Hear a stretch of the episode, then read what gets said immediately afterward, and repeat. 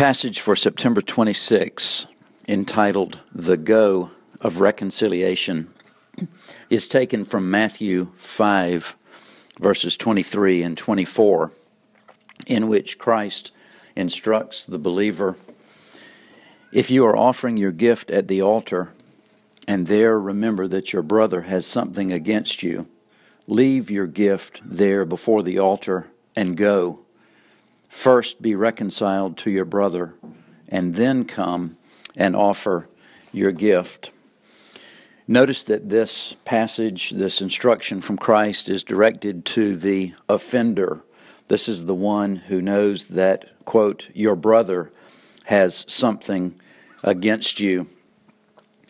We are instructed that having broken, having broken relationships with one another affects both our worship and our witness.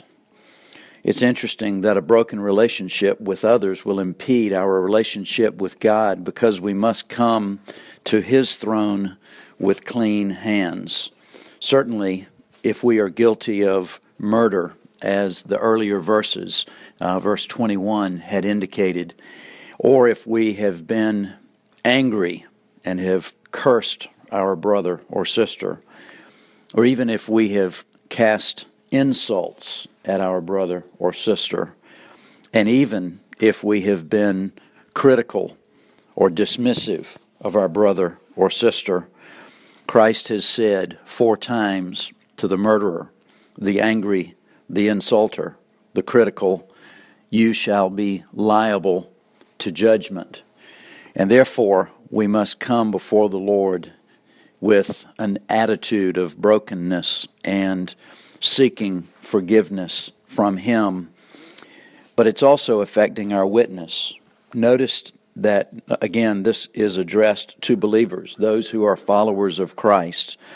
Having been reconciled to God, we must live in the realm of forgiveness. If I am the offender, I am to repent to my brother. If I am the offended, I am to forgive my brother. Both the offender and the offended are to be placing a premium on reconciliation. Christ said, A new commandment I give you love one another. By this the world will know that you are my disciples. So, who should initiate the reconciliation? Whoever thinks of it first. Be like Christ and go and pursue reconciliation. Chambers says in today's devotional thought Jesus does not mention the other person. He says, For you to go.